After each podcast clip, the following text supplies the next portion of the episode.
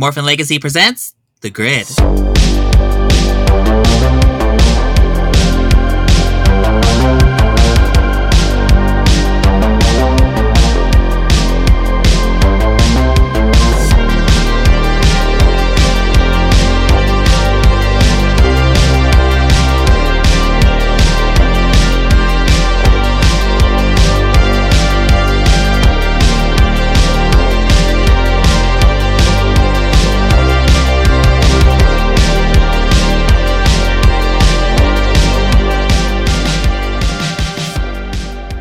Howdy Ranger Nation, this is Shatteray22, Vice President of MorphinLegacy.com, welcoming you to another Grid Retrospective, where we'll be reviewing Power Rangers Lightspeed Rescue! Joining me in this retrospective is Austin. Hi. And Amber. Hi. So how this will work is the three of us will roundtable discuss the characters, our favorite and least favorite aspects of the season, and then wrap up discussion by giving our overall thoughts and comparing it to other seasons. So with that, let's go ahead and get this shit started. Power Rangers, Lightspeed Rescue.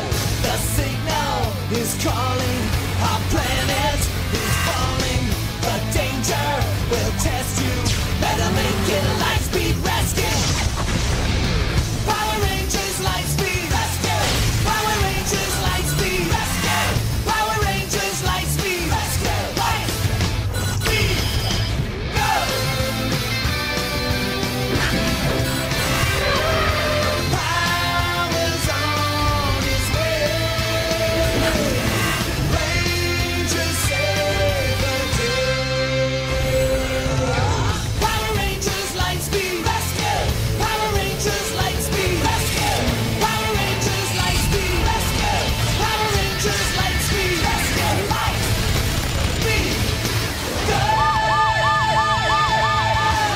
Alrighty, so on to the plot synopsis. A mustache sea captain recruits four diverse rescue heroes and his daughter to fight evil demons from building a palace on their hometown, Marina Bay. I'm on the corner of Mariner Bay and Reefside. Oh god, don't get me started on that. Alrighty, so let's move on to the characters. Up first is Carter Grayson, the Red Lightspeed Ranger. Red Ranger, rescue ready! Carter was a firefighter before joining Lightspeed Rescue, who was inspired to become one after he was rescued by one as a child. The firefighter would later be revealed to have been Captain Mitchell, which I believe was handled really well because there's little foreshadowy moments here and there until it's revealed. I think it was handled well. I mean, it's kind of obvious. Well, it's obvious, but it's not coming out of nowhere. It wasn't revealed too early. It was good. I feel like I hallucinated it. I thought it was revealed immediately. Yeah, it was not revealed till episode 18, I think. Something like that. But I think about that because there was an episode where Carter talks about him being inspired by this firefighter, and they show a flashback, and you can kind of tell it's Captain Mitchell because you hear the voice. At least it wasn't like a misdirect kind of twist where they use someone else's voice. That shit's stupid.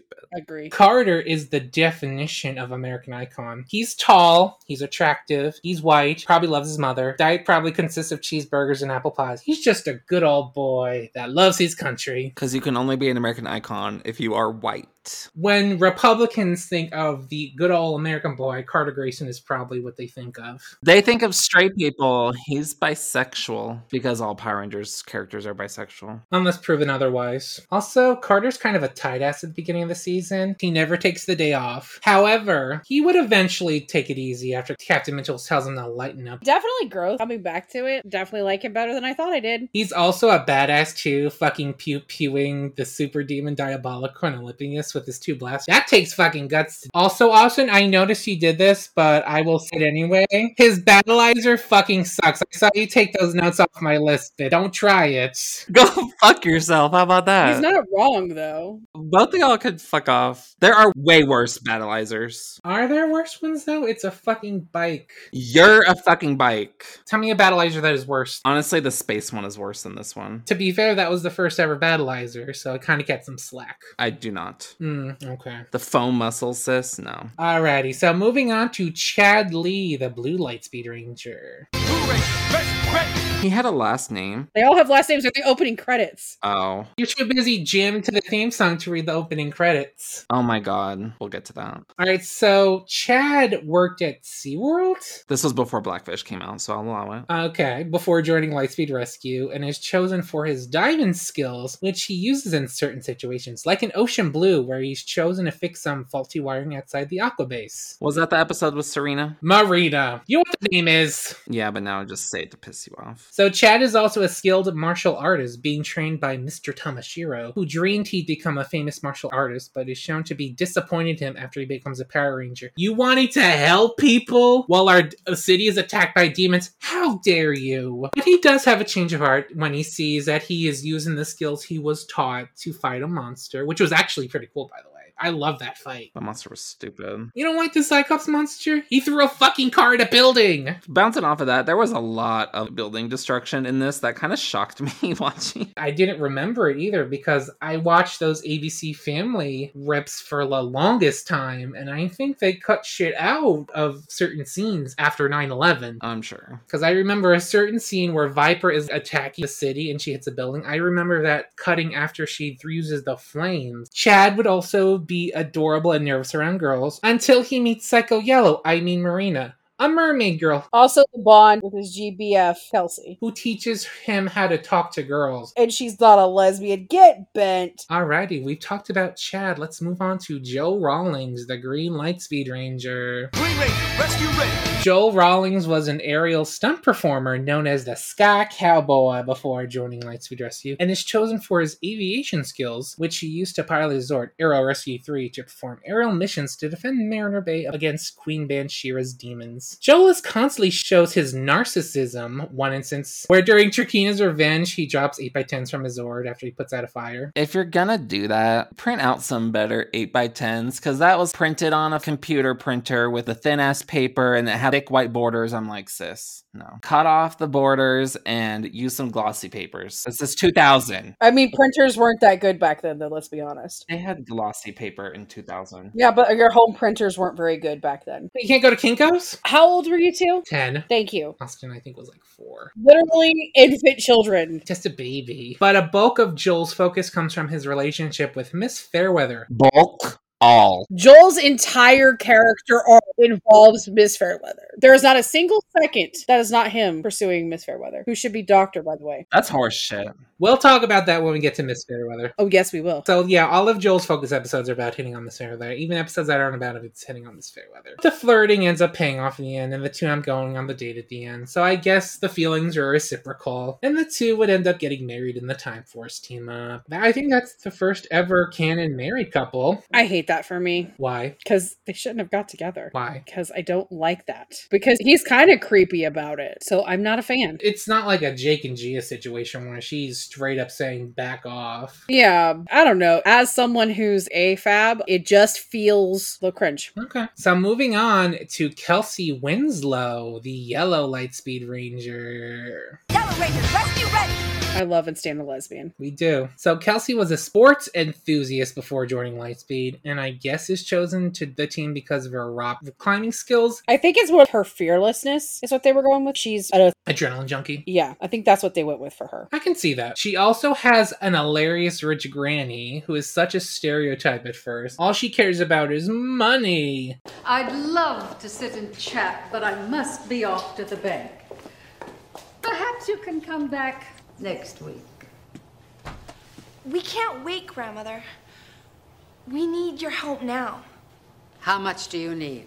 She was also integral to an episode plot where Vypra was stealing these crystals called the Starlight Crystals. She had one and she lent it to Kelsey to use as bait. However, the Starlight Crystals will be stolen and she berates Kelsey for this until she has a change of heart and goes guns a-blazing with a forklift and hockey gear. So let's not tiptoe around this anymore. Kelsey's a lesbian. Besides being into sports, we also see her befriend a local astronaut named Nancy Cooper after she rescues her Pomeranian from being crushed by an 18-wheeler. Those two get super flirty. I'm Nancy. This is Dorsey. Kelsey, nice to meet you both. Gee, you must be crazy. But I'm very glad you are. Crazy is my middle name. Well, I gotta go. Oh, Nice to meet you, Nancy. See you later, Dorsey. So let's move on to talking about Dana Mitchell, the Pink Lightspeed Ranger. Pink Ranger, rescue ready! Dana Mitchell is the daughter of Captain Mitchell, head of Lightspeed Rescue, who personally brings 4 of the Lightspeed Rangers to the Aqua Base. It's also revealed she was secretly trained by Captain Mitchell to become the Pink Lightspeed Ranger. Speaking of her daddy, she has daddy issues early on in an episode, A Matter of Trust, where she thinks her daddy is keeping her from a dangerous mission to pick up his fishing buddy when she was really doing a super secret mission where she didn't even know it herself that she was on a super secret mission, where she was the one with the exploding MacGuffin. My favorite part of the episode, though, is when she's like, call your friend a taxi. Dana, I have a different assignment for you. All right. What is it? Come on. I asked an old friend of mine to stop by. The problem is, his eyesight's pretty bad, so I want you to give him a ride. Here's his address. He's waiting for you. I appreciate it. Father, with all due respect, call your friend a taxi. What, to an underwater base? They have a gate in that little tube. She's also a trained nurse by trade, using those skills to assist and aid people injured in monster attacks and desire to become a doctor, which she becomes in the Time Force team-up a year later. I guess getting doctorates in the Power Rangers is super easy. Despite all these perfect qualities, Dana does show some vain qualities, like in the iconic episode In the Limelight, where she's scattered by Coco Cashmere to become a glitz girl. Dana Mitchell, darling. Oh, yes, indeed. A little of this, a little of that. Oh, I have outdone myself. And who are you? I am Coco Cashmere. I take the little common people and shoot them into the stars. And you, my lucky lady, are going to be my new glitz girl. Me? A glitz girl? Yes. I don't think so. I don't even like having my picture taken. Oh, how precious. Shy, just like I was. Don't worry, darling. When I'm done with you, the camera will be your best friend. Everyone will know your face, and there will be money. Lots of money. Fame and fortune, darling. It's what makes the world go round. She becomes a popular fashionista in that episode and decides she doesn't want to do ranger training and misses monster fights due to all this. However, she decides to quit all this when her friends are shown to be in real danger. Alright, so we talked about Dana Mitchell. Let's talk about her brother, Ryan Mitchell, the Titanium Ranger. Titanium power! Ryan Mitchell is thought to be dead, to Dana anyways, son of Captain Mitchell, who was raised by Diabolico after he was saved from falling to his death after a car crash. From then on, Diabolico raised him to be evil, twisting the night of the car crash to being Captain Mitchell letting Ryan fall to his death as a motivator. Honestly, being raised by demons, that's so hot. No wonder he dresses the way he does. He kind of looks like an emo kid with that necklace and all that black. Yeah. He would sneak into the Aqua Base on his 20th birthday to steal the Titanium Morpher to use to defeat the Lightspeed Rangers in battle, and gives them a good whooping until the V-Lancers are introduced. Ryan would eventually learn the real events of that night, being that Captain Mitchell was essentially forced to make that deal with Diabolico. Conflicted, Ryan would attempt to leave town after thinking he's neither good or evil until he saves a family from an exploding feather. That was resolved super fast. Same day. Goddamn, you didn't make us wait for that at all, did you, boy? They were rushing to get that cobra tattoo on him. Speaking of that cobra tattoo, he gets a cobra tattoo in an epic Brady Kruger's dream sequence where Diabolico literally just marks it on him. You'll pay for your insolence.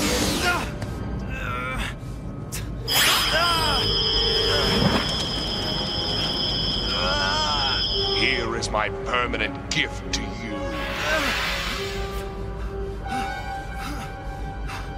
Tattoo?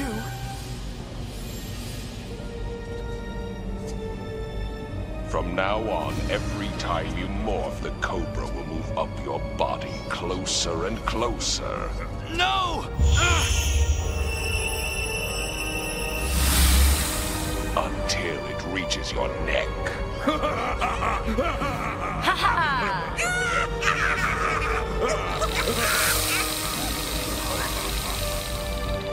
And destroys you.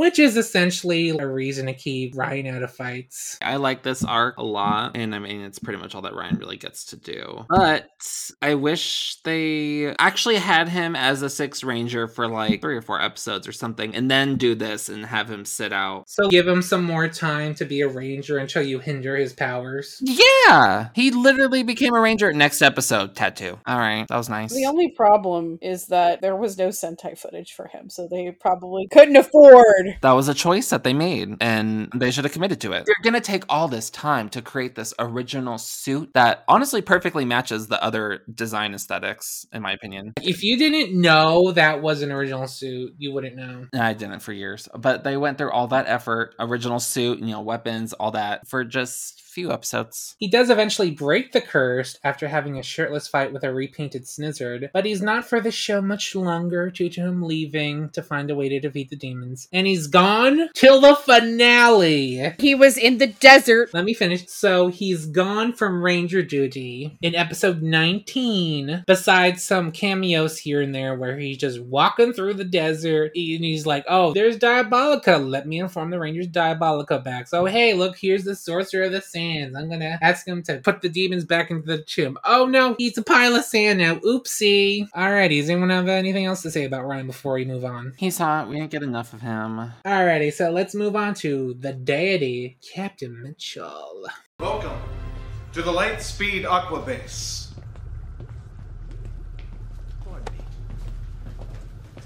I don't know who you are, but this is illegal. This is kidnapping. I'm Captain William Mitchell. None of you will be held against your will. You're free to go. See ya. That is, after you hear me out. Please, have a seat. Captain Mitchell is the stern leader of the Aqua Base and mentor to the Lightspeed Rangers. Captain Mitchell is also the father of Dana and Ryan, the Pink and Titanium Rangers, so there's no nepotism there. Captain Mitchell was a firefighter before joining Lightspeed Rescue, who's later revealed to be the firefighter that motivates Carter to becoming a firefighter. Captain Mitchell will also be the victors of Jinxer's magic in Olympius Unbounded, where Jinxer, in a seamless human disguise... It's the same effing mustache. And glasses! They are so sloppy. Slyther had better disguises than that. Hypnotize him into using this amulet to revert the Aquabase's power into Olympius' star power. You must obey. I would also like to commend Ron Roget on his acting, because it's so good. The stuff where he confronts Ryan about what happened on the night, the car crash, and the moment where Captain Mitchell sees the Aqua Base crumbling around him. Mwah. That was really good. Remember when he was in American Horror Story Hotel? Oh, right! Wasn't he in that flashback where he was helping construct the hotel? Yeah, he was a construction worker, and Evan Peters was talking to him because he was like, these blueprints don't make sense, and then he got killed. But that was cool. I'm pretty sure he didn't have a mustache in that, so it was kind of weird. The mustache isn't tied to his face, Austin. He can cut it off. It's like Billy Burke without a mustache. It's not welcoming. But you know the mustache in the beginning of the season was fake, right? Yes, because you told me and ruined my childhood. I'm sorry. But he did grow one eventually, just that the mustache in the first couple episodes was fake. Alrighty, so I don't have anything to say about Captain Mitchell. Honestly, a daddy. He could get it. Moving on to Miss Fairweather. I want you to meet the genius behind everything. From your rescue morphers to your newest weapons. Rangers, this is Miss Fairweather. Thank you, Captain. Welcome to Lightspeed. Diabolico will stop at nothing to destroy the city. It's my job to make sure that you stay one step ahead of him and his monsters. Okay, so Miss Fairweather is the iconic science lady of the season. The first, actually, who was responsible for literally everything the Lightspeed Rangers use in the battle against Queen Bansheera. I feel like there's a lot of original stuff in this season. Yes, well, the bikes are original. That little, whatchamacallit, flying thing, that's original. The flying thing? The mobile armor vehicle, I think it's called. It's that thing that Carter used to travel back in time, and it's never mentioned how he traveled back in time. Because he got to get back in time. His bike, that turned into the battle Battleizer. Big Slay. The Mega Battles, that's original. Those are ugly. You like the Trans Armor Battleizer, but you don't like the Mega Battles? Sis, as a kid watching this, a bike that turns into like a power-up suit is cool. A thing that just has a chainsaw on it with a giant jetpack on their back. It looks really terrible. You don't like a motherfucking chainsaw? I like a motherfucking chainsaw, but I am also a woman of taste. Okay, then. She's also pretty savage, too. Like when Joel tries to mansplain to her about the Zord she made, she literally screams at him. Air Rescue 3, sir. It can help. Joel, you're on it. But I got another idea. See, what I can do is... Just obey the order! Okay, chill out. Speaking of Joel, she becomes the item of Joel's affection this season, and it's pretty reciprocal. I wouldn't say it's fully reciprocal. I feel she kind of teases him. Think about it in this way. What would she do if she turned him down and then he started playing a baby bitch? It's her line of work. She can't turn him down because he's a coworker. And also because they need them. They can't just replace them that easily. I mean, they do date at the end of the season, and they get married in the Time Force Chamber. Which, in context, they got married a year. All right. I mean, that's straight people for you. No, see, if this was a gay couple that got married a year after, I would totally understand that. No, if this was lesbians, they would have moved in with each other after the first date. Exactly. But straight people usually take like 20 years to get married. Gay people ain't got time for that. They've been dating for like 6 minutes. They've been together for like 6 years, you know. Maybe time just works different in Power Rangers universe. How did Dana become a doctor in less than a year? For the same reason that Tommy became a doctor in as little time as he did. I think Tommy slept his way to the top, to be honest. I'm sure he probably flexed the fact that he was a Power Ranger to get by. No, I'm pretty sure he sucked and fucked his way up to the top. He Utsia'd his way to the top. He didn't care who it was as long as he was going to get his degree. Alright, so Miss Fairweather also has a brother named Clark who aids in the development of Chad and Joel's mega battles. However, you wouldn't know that due to her never mentioning that fact till the end of the episode. You really love him, don't you? Yeah. You couldn't live without him. I'm really happy for you. You deserve the best boyfriend in the world. Boyfriend? Clark is my brother. That episode is so poorly written because the entire conflict revolves around Joel thinking that Clark is her boyfriend because she never introduces him as, hey, this is Clark, my brother. She just says, this is Clark, period. End of sentence. So is it any of his business? Well, I think it's a natural thing to say, hey, this is my brother, especially if you're bringing someone into your workplace. I imagine Mitchell knows. I bet you a lot of them knew. They would know his name, especially if he had security pass. I think it's a more natural thing for her to introduce him as her brother than not saying that at all. And maybe that was a way to goat Joel too, because she's kind of gets flirty with him. That's creepy. She also kind of roasts him a bit. I mean, I would do the same. She's like, oh, you put the sunroof on the car? You're a genius. I'm like, what? She's like touching his arm, caressing. And you touch your brother like that, sis? What is this? Flowers in the attic? Like what in the Fosters kind of bullshit? I didn't need any of that. What in the Game of Thrones? We're just gonna keep on naming incest plots. What in the 90s Sailor Moon dub? Is that incesty? Sailor Neptune and Uranus were cousins. Only in the English dub because they didn't want to be all lesbians in the 90s. So they decided that them being touchy-feeling as cousins was better for kids. Only in America. Oh, and there's also this baddest moment in Rising from Ashes where she's driving the rescue rover and she almost runs people over. It's fucking hilarious. Alrighty, so we got the heroes. Let's talk about the villains. Okay, the best part of this season, don't at me. Up first, Queen Bansheera. I, Queen Bansheera, have returned. She's named Queen for a reason. She's the queen and the leader of the demons that ruled over Mariner Bay 5,000 years ago until her followers and BB were trapped in a tomb. Who's the daddy? Good question. What if Diabolico's the daddy? Oh, that would be awkward. That's hot. Well, she would later reveal herself as a spirit. Is she a spirit? Is she dead? So yeah, she pops in here and there, give orders, until she eventually returns to the Skull Cavern full time thanks to a ceremony that brings her to Earth. But it's only halfway due to the ceremony being interrupted. She's just like a floating mass with a tentacle for most of the season. It's a little creepy. Queen Bansheera is the mother of Olympius, but you wouldn't know that due to how she treats him. She literally just lets him rot in the shadow world without a care in the world. What's this I hear about Olympius? the Queen! Diabolico, are you responsible for exiling my son to the Shadow World? Yes, my Queen, but... Olympius was a failure. Let him rot there forever. Now the responsibility of rebuilding my palace rests with you! Thank you, my Queen. Just don't fail me, or your fate will be far worse than my son's! She cares more about her palace than her own son.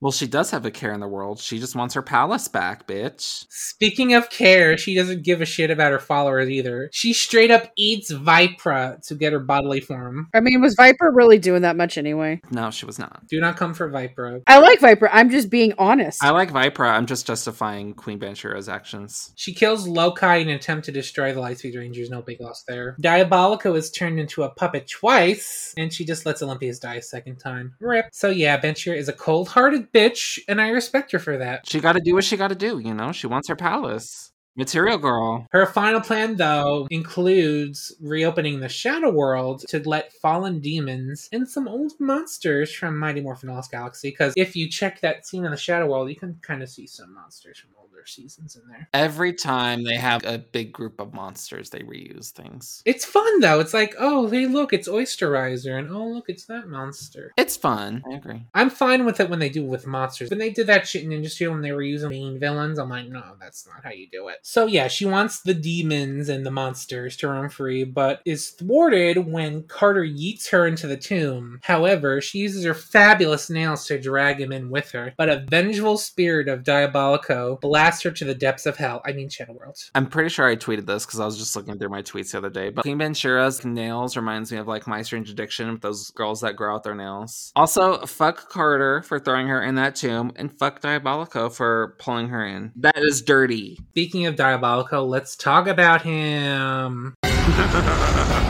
What's that? I am Diabolico. What do you want from us? I have come to destroy your precious city and restore Queen Bansheera's magnificent palace. Diabolico is Queen Bansheera's highest-ranking follower at the beginning of the series, and essentially leads her forces till she returns as a spirit. Diabolico would often stay on the sidelines at the beginning of the series and let his demon monsters do his dirty work, or Ryan when he was on their side, until Queen Bansheera gives him one more chance to beat the Lightspeed Rangers. After his track of monsters destroyed, Diabolico uses his power to grow giant to fight the Lightspeed Rangers himself, but is destroyed with his star power given to Impus, which turns him into Olympius. Diabolico would be resurrected later on in the series by Vypra and Loki after they are duped by Olympius, and would often clash with Olympius, her hierarchy, which is kind of funny considering that Olympius is a prince! Diabolico isn't royalty. His name is just Diabolico. His name's not King Diabolico. He's a king to me. I feel like Vypra, Loki, and Diabolico are kind of fooling themselves. Come on now. Yeah, but I mean, those fight scenes are really cool. Yeah, it makes for good fighting. Diabolico would gain the upper hand on Olympius when he traps him in the Shadow World and leads Bansheera's forces until she gets her body back. We then see a close bond between Loki and Diabolico for some reason in the episode. He dies. Before I go, I want to give you this for being my loyal friend throughout the millenniums. Ah, there! May it bring you luck! Thank you, Loki. Be careful, old friend. Sentai footage. He's the motivator for Diabolico to be like, I'm not working for you anymore, Queen Bansheera. I quit! Until the next episode. He just gets brainwashed next episode. He's captured by Olympius. There's an epic fight. Then he gets brainwashed. He just gets destroyed. He grows. He's brainwashed. He's destroyed again. He does have the last laugh, however, when his vengeful spirit spawns to bring Queen Bansheera to the depths of the Shadow World. So yeah, Diabolico is the true hero of Lightspeed Rescue. Alrighty, so let's talk about Impus and Olympius. But even though they're technically the same characters, I'm going to talk about them separately. They're separate vibes. Because Impus is like, aw, little baby. And then Olympius is like, oh, baby. Alright, so let's talk about Impus. Mama! Impus is just a baby, son of Queen Bansheera, that is essentially there to be cute and make us go, aww.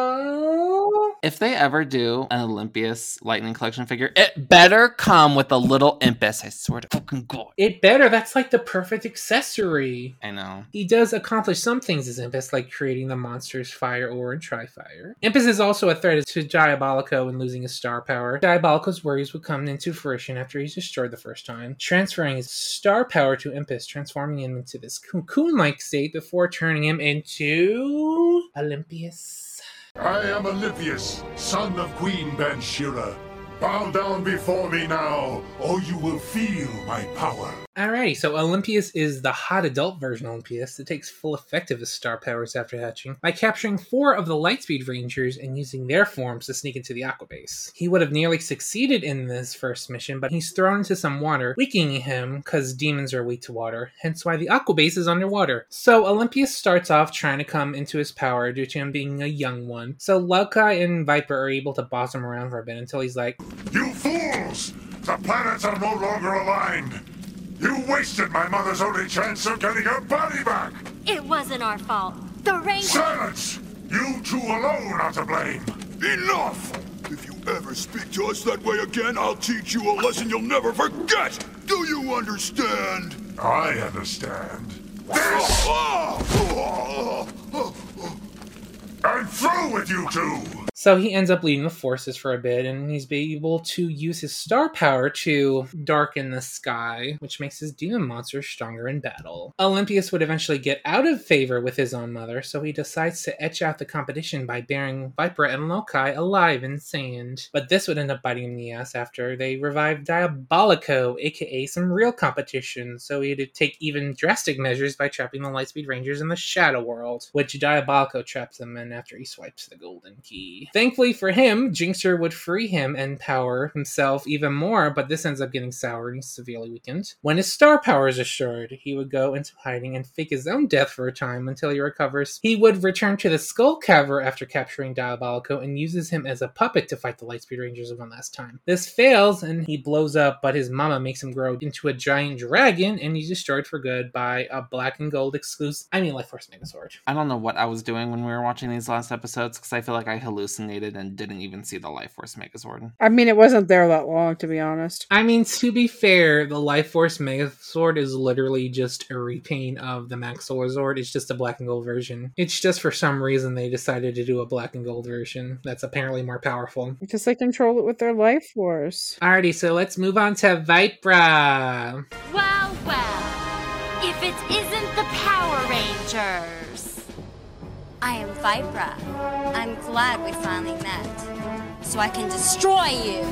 The human-looking lady villain of the season who gets a lot of groundwork early on, most likely due to production not having the villain suits yet. Because literally all the villain lair stuff in the beginning is 100% Sentai footage. The first 10 or so episodes, you never see any original footage of Jinxer or Diabolico or Loki. Until around the time Ryan shows up, then they get a lot more original footage in the base. But yeah, Vypra is a skilled warrior. She has a cool little Doom Buggy. She calls it Vyprari. It's a little cunt car. It's a repaint of Zane's little Doom Buggy in space. I mean, the Rescue Rover is just taking sign from in space too, so she kind of takes the sign lines around the time Olympius shows up until Ocean Blue, where she frees a mermaid from chains. How she got in chains, I don't know, and would use her to capture Chad. She would unceremoniously get the chop when Queen Bansheera essentially eats her for her life energy. We had a way to go. But hey, she comes back in the Time Force team up with no explanation. The sad thing about this though is none of the other villains seem to care. She dies and nobody even mentions it. Then Diabolico mentions it? He mentions it under the same breath as Loki, but the next scene we see of Diabolico and Loki is them being happy that the Queen's back. Gotta mention this, but Vypra's delivery is kind of hilarious sometimes. She's camp. Of course, we gotta mention the iconic... Surprise! But there's also an episode where she's running away from Carter, and she runs into some people and she says... Get out of my way! Alrighty, so anyone else anything else to say about Vypra? She ate. And she got eaten. Alright, moving on to Loki. All I ever wanted was to serve her faithfully. I may not have been the smartest monster in her arsenal, but none was ever more loyal, Not a lot to say about Loki. He's the big dumb muscle of the season, essentially. I guess he's kind of Vypra's sidekick later in the season, and he thinks he's in charge for a bit. The most story he gets is from the episode He Dies, where he gives Diabolico a friendship necklace and attempts to gain Bansheera's favor after she gets her body yaddy yaddy by destroying the Lightspeed Rangers, but is used as a sacrifice to kill them and ends up being killed himself. Yeah, that's it about Loki. Okay, moving on to our last character, Jinxer. Perhaps she can use a little help. Jinxer? Oh, good idea. An excellent choice. From the bowels of the evil light, create a monster the Rangers must fight. Jinxer is essentially the Finster of the season, aka the Monster Maker. So he uses his magic to bring monster cards to life. He's also responsible for bringing them back to life and growing them after they've defeated by the Lightspeed Rangers. Jinxer is also the caretaker of Olympus, which also continues after he becomes Olympius. He assists Olympius many times in his mission to defeat the Lightspeed Rangers. He's also the only one that cared enough to free him from the Shadow World when his mother just leaves him there. He would become the last of Queen Bansheera's followers and would be responsible for putting a Batling card on the leg of the Life Force Megazord, letting Batlings sneak in and destroy the Aqua Base, and would pilot the Omega Megazord in order to set giant stones in place so that Queen Bansheera could perform a ceremony to appease the Shadow World. Unfortunately for Jinxer, he would be destroyed by Ryan and Carter when they yeet the mobile armor vehicle into the Omega Megazord. Alrighty, so let's talk about the foot soldiers of the season, the Batlings. Batlings, destroy them! The Batlings are these bat-like creatures with red goggle eyes. They're bats? I mean, that's kind of on the nose. But didn't you say you wanted them to be called the bat wings? I feel like that makes more sense, because they have little bat wings on their head. So yeah, they're the foot soldier this season. They're essentially useless for the most part until the finale, where they pretty much destroy the Aqua Base. They're foot soldiers, of course they're useless. Alrighty, so that's it for characters. Let's list our favorites. So I will list my three. So I put Miss Fairweather. How am I not surprised? Sassy female scientist that doesn't shake shit from anyone. I also chose Olympius because he's a hot gay demon with money issues. And I also put Ryan, even though I kind of wish he had more story. He's hot as hell, and the show uses that to their advantage by taking off his shirt every 5 minutes. And he's also silver, so what's not to like? To snowball off of that, though, the fact that he's in a sixth of the season and has the most growth, all right? Also, to go off of Miss Fairweather being on your list. I feel like any female character with glasses is just immediately at the top of your list. But also she does that dramatic take off your glasses shot, so we see that is my favorite trope in Power Rangers. If you wear glasses, you're gonna take them off in a dramatic scene slowly. Well, that's my favorite trope in anything, period. They do that in Rocky Horror. Ungrateful! I also put Coco Cashmere as a honorable mention because gay icon. Austin, what are your three choices? Well, my number one, obvi, Prince Olympius. My demon baby daddy. Second one, I did Carter. I feel like he's a really good Red Ranger. He does a good job of balancing like that stoic trope of actually feeling like a human being. If Power Rangers had a Captain America, Carter would be Captain America. That is so powerful. Captain Carter. Ha! And then my third one is Captain Mitchell, because I feel like he's probably the most involved mentor in any season. He's the first mentor that isn't in a fucking tube. He's so involved, especially as a mentor. Most mentors are very generic, just say generic motivational stuff. Captain Mitchell will tell you you're a fuck up to your face and tell you to do better. But he also had growth on his own. Like, he actually has arcs. He has storylines. It's so good. Well, and also remember the finale after everything was fucking going down and they were destroying C-Lab. He froze up a bit. That was really good. Dr. Fairweather had to get everybody out because he was just like, all this that I've spent decades of my life building. Alright, Amber, who are your three favorite characters? Like I've mentioned before, this is where, as a youngster, I had noped out of the whole freaking series and didn't come back until years later. It's mainly because I thought everybody was boring. Now, back on this rewatch, I'm not 100% wrong, but my opinions have shifted a bit. So I don't really hate anybody, but in terms of favorites, Chad really came out from nowhere. I was out here getting a little misty for our boy with the Second Mermaid episode because I wanted them to be together. And honestly, that kind of shows how a good character episode can make me feel about somebody who only maybe had 4 focus episodes. I liked when they focused on Chad's martial arts more than they did with the aquatic stuff, because Mike Chad is that kind of character in real life. It was good that he had a master who was like, actually, I don't like what you've been doing with your life. And I was like, well, how do you not want him to save people? But okay, go off, I guess. He probably thought he just used the pew pew and the weapon, but then he saw that he was using those to fight monsters and he was like, oh good, my legacy is continuing through this ranger stuff. That was really amazing. I love that. So Chad really came out of absolutely nowhere to be one of my faves. And of course, I gotta give a shout out to all our favorite little lesbian. I don't know, she just kind of a joy to watch. Anytime she got some focus, she was just super fun to watch. I love that they really were settled on the fact that she was gonna wear this fucking Walkman everywhere, because in the last episodes when they're diving underwater, she didn't have it on, but the moment they are in the submarine, that bitch has that fucking Walkman back on. I'm just like, you didn't have it on just a few minutes ago when you were in the fucking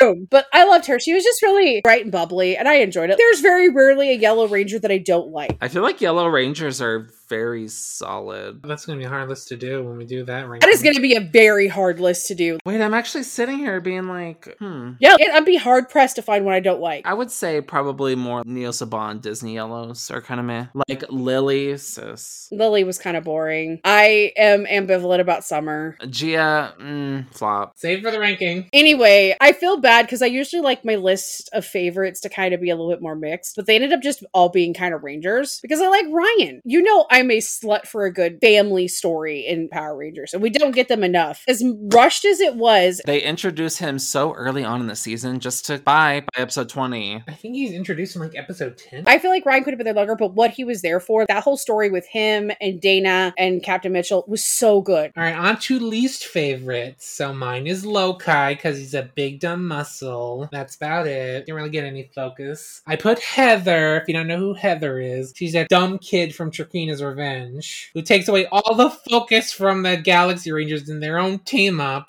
But I thought that was a really good Carter thing, though. She's an honorary ranger. Junior ranger, my ass. You know what would be so funny, actually, is if a ranger in a future season is named Heather and it's her. That would be so dope, though. You know, I would have been fine with Heather as a character if they didn't do this plot in the Galaxy Ranger team-up, because team-ups are usually the place where we see the former Ranger team all together one last time. And for some reason, Trakeena's Revenge takes up focus from the Galaxy Rangers, who are introduced in a weird way. We first see Leo, and then Kai and Maya, and they're the only Rangers in the first part. And then at the very end of part 2, we get Kendricks and Damon, and they're literally there unwarranted for like 30 seconds. And then speaking of Trakeena, I mean, Miller was so fucking pissed off that the fucking girl got more screen time than she did. She didn't even bother showing up, so we got a recast. Wait, that's why she didn't show up? Yes! That's the reason. And then the actress they get sounds nothing like Trakeena. The whole universe will tremble when it sees me green again.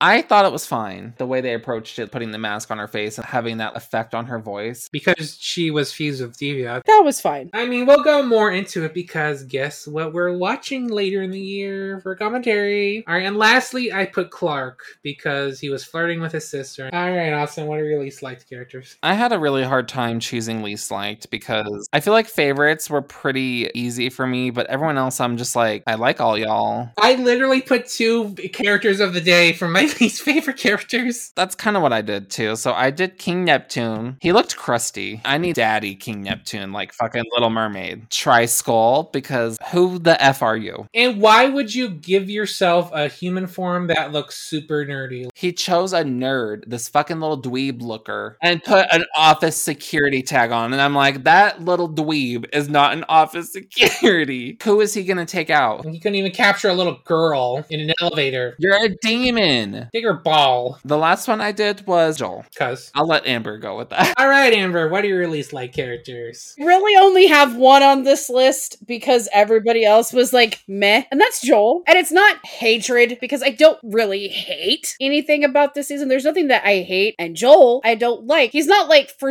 example, Mike or Jake. I fucking hate those guys. Everybody at least gets a couple of really good character moments. You get Kelsey with her astronaut girlfriend and her grandmother. You get Dave Dana with Glitz World, and then the stuff with her family. Chad gets the mermaid and the martial arts. Even Carter gets a couple moments. Heather, and then not really being good at stuff there for a second, even though we thought he was gonna be. And then Ryan, you know, the family stuff, and then the whole Diabolico stuff. Joel only has his infatuation with Miss Fairweather. Even the episode with him and his little cousin, that just circled back to Fairweather. It just kind of sucked because I wanted to like him, but all you do is hit on her. Alrighty, so on to episodes. Let's talk about favorites first. My first one, of course, is In the Limelight. It's probably one of my favorite episodes ever. If you watch this show and know me, you know how much I love In the Limelight. It's just so fun and gay, and there's fashion and over-the-topness and Coco Cashmere.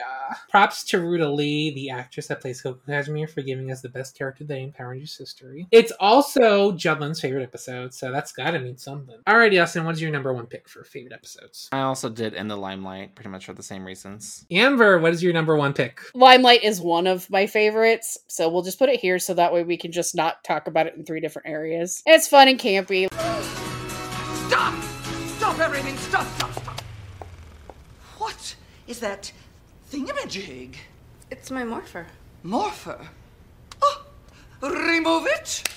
But darling, until it's made of gold and diamonds, it simply will not do.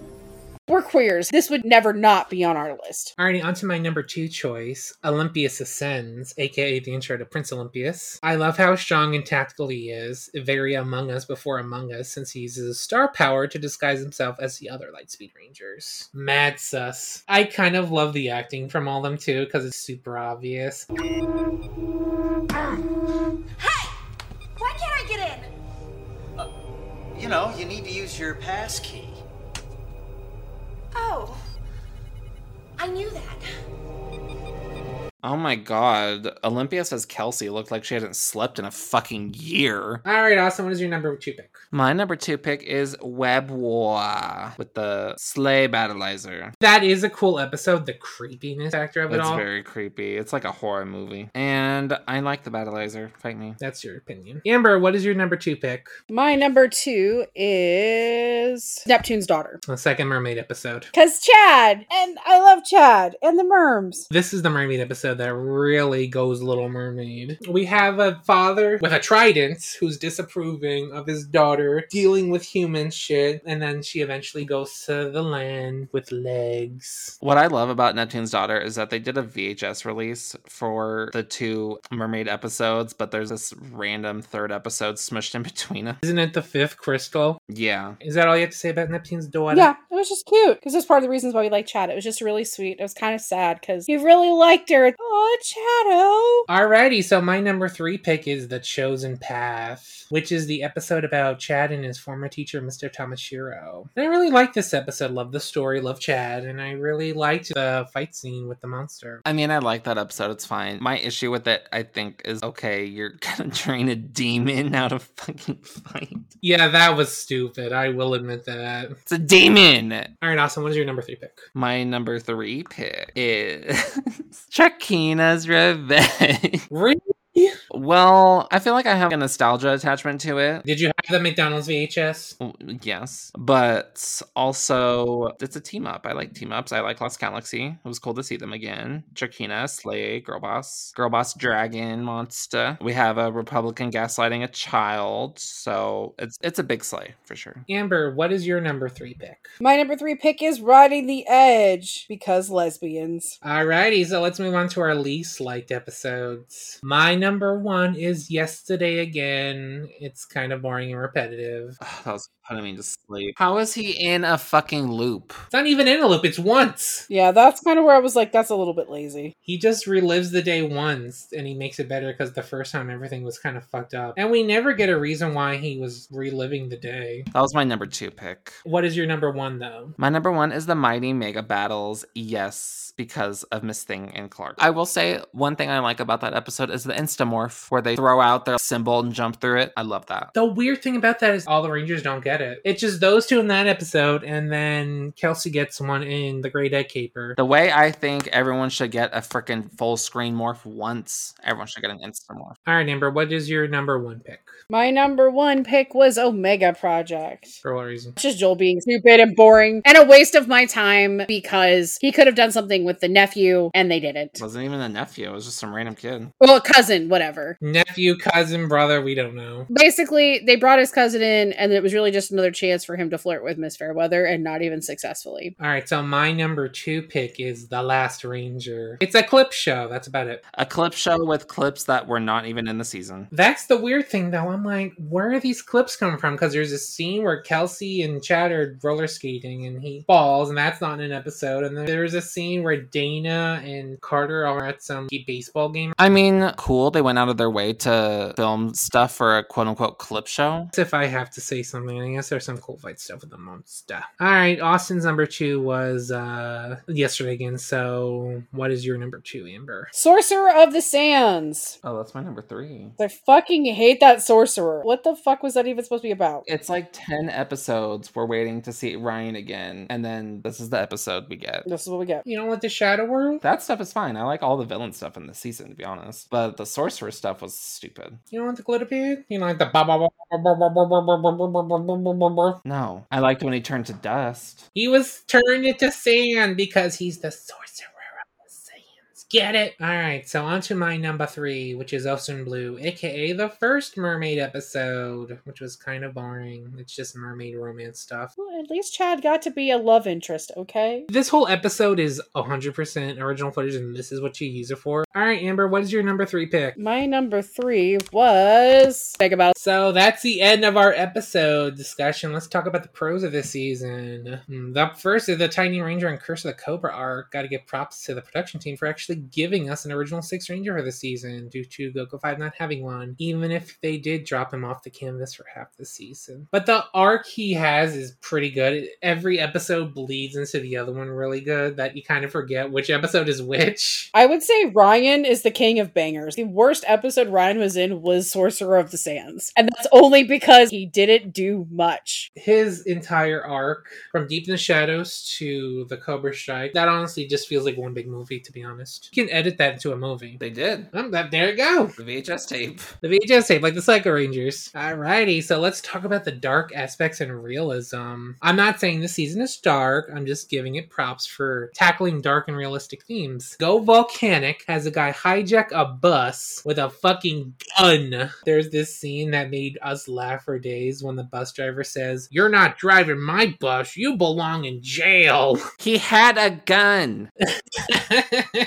I was like, are they going to let this guy off, though? That was my thought process the whole time. I was scared they were going to. There's also a lot of moments where people are injured or in hospitals. Lightspeed Rescue does a lot of rescuing. Well, I'm glad that they live up to the title of the season. In the limelight, when she picks up the kid and just starts running around, I'm like, that's not how a medic would transport a patient. So that was a little unrealistic, but I understand what they're trying to do in the episode because they wanted to have that dramatic scene of her carrying the child, but he's flopping around because I feel like he's kind of heavy for her. Sis, it's supposed to be a light speed rescue. She's gotta go fast. Speaking of flopping, I'm thinking of that episode of Face from the Past with that stupid kid that fucking went back into a fire to get her stupid teddy bear. Oh my fucking god. What a dumb little kid. Was it worth it, sis? I just remember that scene of Carter just jumping off the building and he's like jumps and he runs, and that's obviously a fucking doll. There's a lot of people injured or in the hospital. There's a lot of scenes where buildings are blown up or on fire. Literally every time the route rescue or something, you see buildings on fire, and I'm like, Jesus Christ, the insurance must be crazy in Mariner Bay. A monster throws a fucking car at a building, and they both blow up.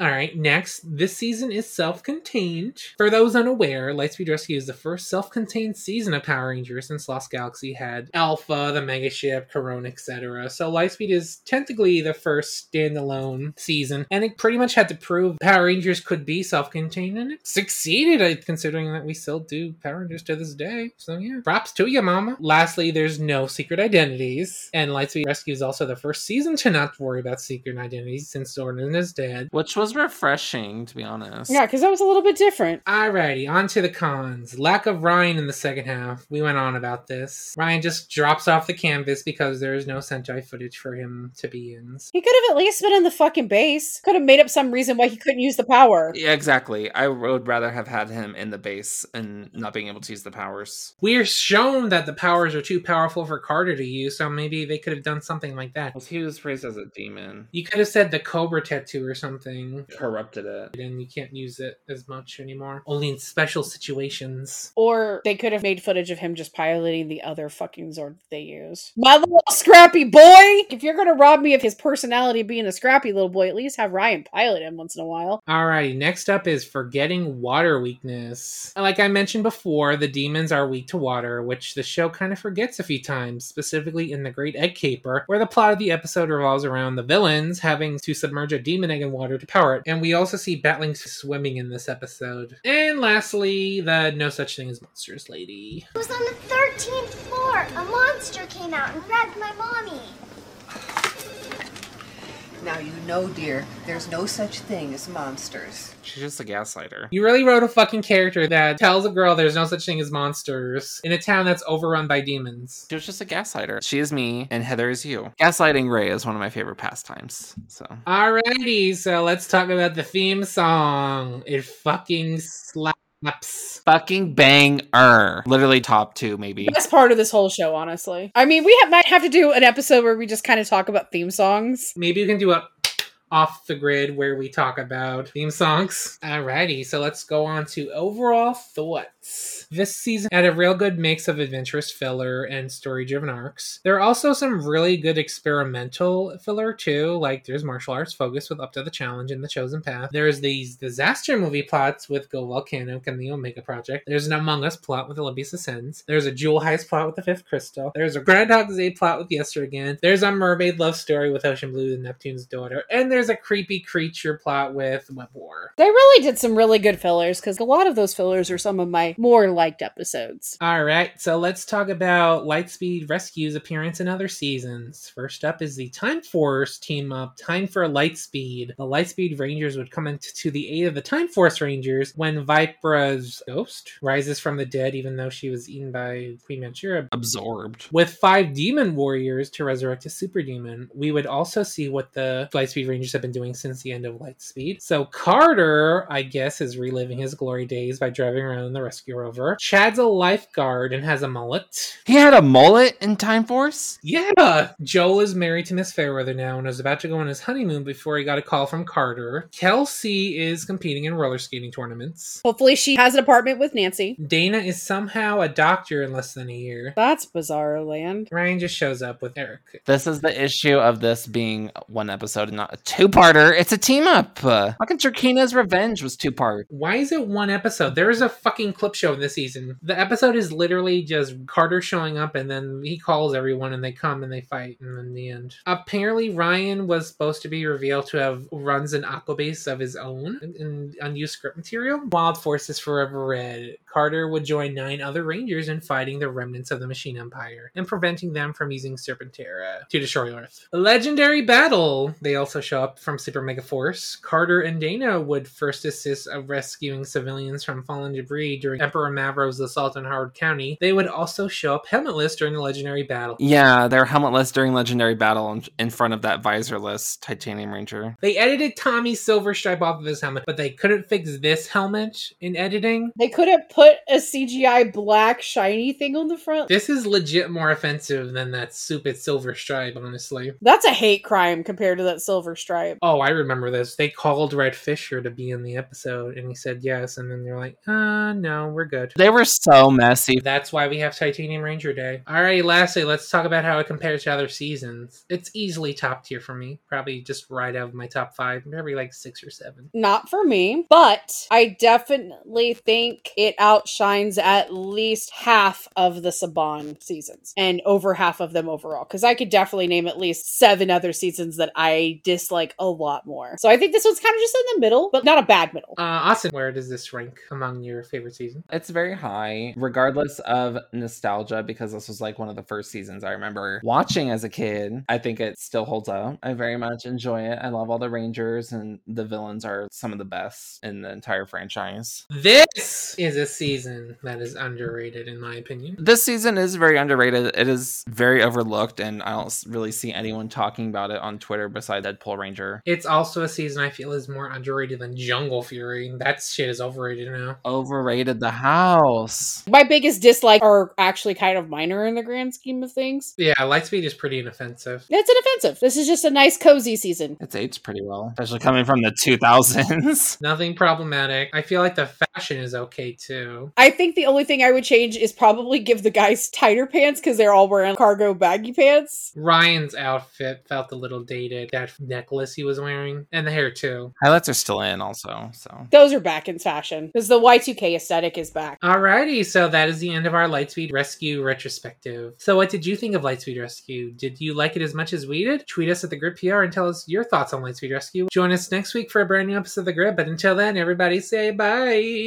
Bye. Bye. Bye-bye. This has been a Morphin Legacy production, bitches.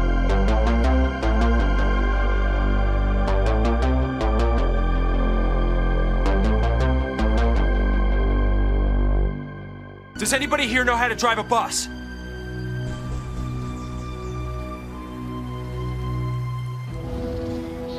I used to be a bus driver.